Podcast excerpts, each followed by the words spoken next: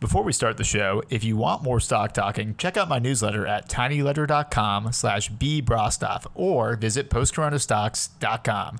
You can find me on Twitter at @bmb21. Now, on to the show.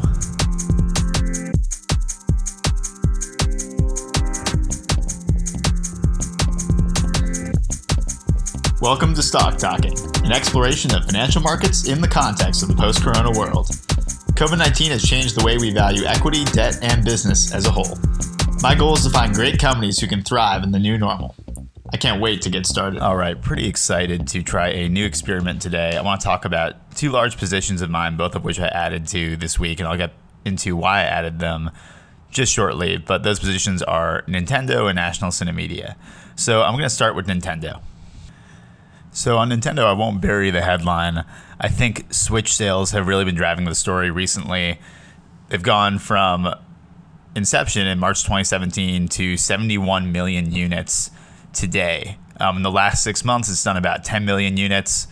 Worth reading a tweet from Matt Piscatella, who covers the video game sector. He writes, and this was on January 15th, Nintendo Switch was the best-selling hardware platform in units and dollars for both December and the 2020 year. Annual dollar sales of Switch hardware were the second highest for a platform in U.S. history. Only the 2008 dollar sales of Nintendo Wii were higher. So the Switch, by any measure, has been a massive success. So worth noting, this comps really well to the previous year. So for the 6 months ended September 30th, 2020, obviously somewhat COVID-enabled, but Nintendo writes in their consolidated operating results, hardware and software sales both rose on a year-over-year basis, with hardware sales reaching 12.5 million units. This is an 81% increase year-over-year, and software sales reaching 100 million units. This is a 71% increase year-over-year. So not many companies out there that have divisions that are growing by 70 and 80%. Pretty impressive.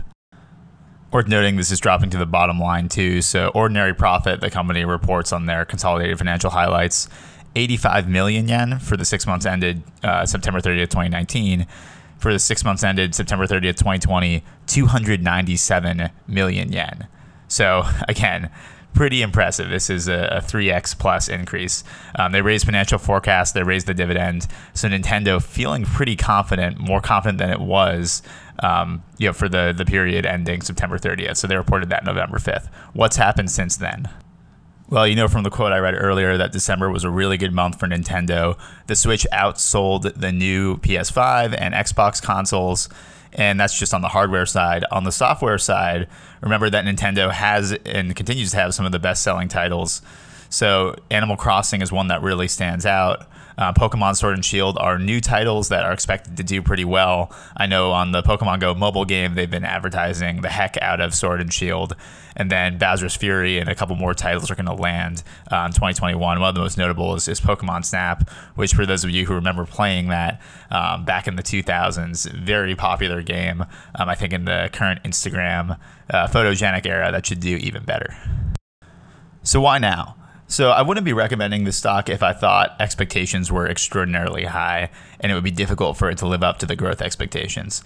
So I don't think that's the case. So as of now, Nintendo, which you have to remember is an ADR, so it trades on American exchanges as NTDOY. The market cap is 8.4 trillion yen. So the conversion actually isn't that difficult to do. It's about 1/1000th of the dollar. So we're looking at about an $80 billion market cap. Profit expectations are about $440 million for 2021. The company actually put it out themselves. So they're usually fairly conservative. Japanese companies, management often is much more conservative than American companies are. So by that estimate, it's about 19 times forward earnings. I think Nintendo probably should be able to beat that $440 million profit estimate. That's where the year ended March 2021. So we've already done about half of it. But I feel pretty confident that that valuation isn't crazy for a company that has as many growth opportunities as them. I don't think it's crazy to think that Nintendo could keep growing at a 20 or 25% plus CAGR, obviously way outperformed that this year. So some of that growth, some of you have probably read about the new Nintendo theme parks. There's going to be a big opening in Japan in February that should come to America during this year. They're going to play in the media space, so they kind of entered there with the Detective Pikachu movie a couple years ago. A Mario movie is going to happen, and there are rumors of a Link show on Netflix. How much incremental revenue and profit should this add? You know, I don't have good answers to that right now, but I do consider them drivers of the stock because they are relatively new business lines that perhaps will make people view them more so as a Disney or as, you know, an owner of valuable IP as opposed to a console maker that's cyclical in nature. It's not like this stock has underperformed the last couple months. So for the last 6 months, it's up about 40%. For the last 1 month, it's actually slightly down. So it's interesting if you compare Nintendo to Sony, Activision Blizzard, and Microsoft. And these are not necessarily fair comps. Activision Blizzard is just a game maker. They don't make consoles. And Sony and Microsoft obviously play in various other businesses. All that said, in the last month or so, Sony's up about 4%, Activision Blizzard up about 5%, Microsoft up about 2%, Nintendo in comparison down 83 bips. We know for a fact from ETF trade data that Cathie Wood's funds, the ARK Innovation ETF, so ARKK, has been acquiring shares of Nintendo in the 70s. Big hat tip to Phil Andrews, who runs the site, cathiesark.com. He was also on the podcast, so I recommend giving that episode a listen. So since Cathie has acquired those shares, not a whole lot has changed in the Nintendo story. I will note, if you look at the company's investor relations, so on January 5th, they announced they acquired a Canadian software developer, Next Level Games. So that company makes the Luigi's Mansion series and some other games, but chose Nintendo is deploying capital, investing in content. So we'll see how that acquisition pans out, but Luigi's Mansion has done fairly well. So that seems like a pretty value-add acquisition for them. They also announced they're going to be reporting at earnings February 1st for the 9 months ended in December. So we have earnings coming up. I never really recommend trading into earnings, but in this case, you know, I do think they're probably going to have a pretty spectacular Q4. We know, again, from the data I talked about earlier, that the holiday season was probably pretty solid for Nintendo. So that's about it for Nintendo. Quickly want to touch on National CineMedia, specifically a Wall Street Journal article that came out that made people a little bit concerned. All right, let's get into the big news on National CineMedia. So the Wall Street Journal on the 21st of January released an article under pro-bankruptcy distress titled, "Movie Theater Ad Company National CineMedia Taps Lawyers for Debt Talks. The cinema advertising company is struggling after the temporary closure of most U.S. movie theaters." So you actually have to have a Wall Street Journal subscription to read this whole article, which I do. I do not recommend getting one to read this article because although I'm a huge WSJ fan, shame on them for putting out this article with essentially no information. So the basically only meaningful paragraph in this article is the second one. So it reads, National CineMedia has hired law firm Davis, Polk, and Wardle LLP to advise on negotiations with senior lenders, some of which have tapped law firm Gibson Dunn and Crutcher LLP to represent them, the people said. National CineMedia didn't respond to requests for comments. So based on the title of this article and the section it's in, which again is pro-bankruptcy distress, you would think that National CineMedia has some potential of defaulting. However, if you were to actually read their third quarter earnings transcript, you would get a very different picture. So let's go to the third quarter earnings transcript. So a couple quotes in here that are going to be useful for us. So one is about NCM LLC. Again, that is the operating company where the debt lives. That's what's relevant for this discussion because the holdco is not where the debt is. It's the opco, NCM LLC. If you look at NCMI's financials, you'll see a cash balance that doesn't tie to the number I'm about to read. That's because it combines the cash balance at the opco and holdco. We only care about the opco here. So I continue.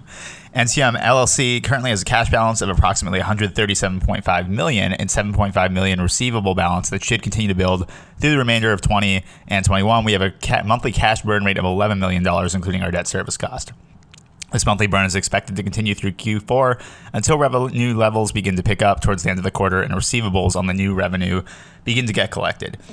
So again, this company is saying they have $137.5 million of cash. The market cap is still under $500 million. I mean, this is a lot of cash. Cash burn's pretty small. So we're looking at, you know, whatever, 13.7 times roughly the cash burn. So also meaningful here. As the pandemic got started, the company anticipated kind of what impact it was going to have with their business, so they renegotiated with their lenders. So they got this debt waiver, and as part of the waiver, which changed some of their debt leverage covenants to make them a little bit more lenient, they have to maintain a minimum liquidity of $55 million.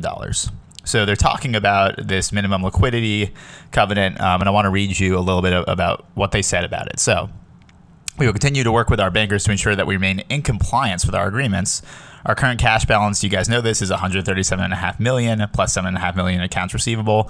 Assuming our average $9 million to $9.5 million per month cash burn rate after debt service payments when theaters were closed last summer, and we were not recording any in-theater revenue. So again, this is the most draconian forecast. They're not assuming any in-theater revenue. We have a liquidity runway of 15 months before the consideration of the bank debt liquidity minimum financial covenant. So 15 months before this is a problem. My expectation of what I think is happening here is the banks know this, even though we're talking about 15 months. And again, that was in November, so it's really more like a year. The banks are kind of attempting to force NCMI's hand, which really doesn't have to do anything. But to them, it's probably a free call option. Maybe we can extract the higher interest rate. Maybe we can extract some type of concession to get a little bit more bang for our buck. I don't think NCMI has to do anything here. They're probably engaging lawyers out of an abundance of caution. But just to be clear, they're not close to bankruptcy at all. Again, this is a company with, if you include receivables, close to $150 million in cash, and a cash burn rate that's, anywhere from $9.5 to $11 million, probably less because they probably are making some revenue because more theaters have opened. So again, that Wall Street Journal article, I think, extremely misleading headline. Why did NCMI engage lawyers? Again, I think abundance of caution. I think banks are probably trying to get them to concede something, but unfair to jump to conclusions. Stock, interestingly, midday after this news was announced, was down about 7%, but then in the second half of the day went all the way back to even. So, apparently the equity holders of National CineMedia have pretty strong hands, myself included. To me, the only way I would sell this stock is if the movie thesis materially changed and it looked like there was no chance we were going to be open for multiple years. I don't think that's fairly likely. I think to be right on this, I'll just restate that as long as blockbusters come back to theaters in the next year and a half or so it doesn't even have to be 2021. It could be 2022. I think this is a super undervalued stock. Again, if it gets anywhere close to the $200 million in free cash flow it used to make, and it could be 100, the free cash flow yield is insane. This company could raise the dividend. It's already an 8% dividend. So continue to feel good about National CineMedia. I think, and this is true because the stock didn't really react to this news. Ultimately, it did in the middle of the day. Anyone who holds the equity has to have strong hands. That clearly is the case. You have to kind of fade the general consensus that movie theaters are dead. If you're comfortable with doing it, I recommend owning. I think it's a great contrarian play. I have no intention of selling. I'm really excited to see what they say in their next couple of earnings calls. So National CineMedia, again, not reacting to headlines, having strong conviction, and continuing to follow the thesis. But that's about it for this episode. Nintendo and National CineMedia added to both positions. Pretty excited about what each is going to be able to do in the future. And I'll continue to update you on these names as anything changes.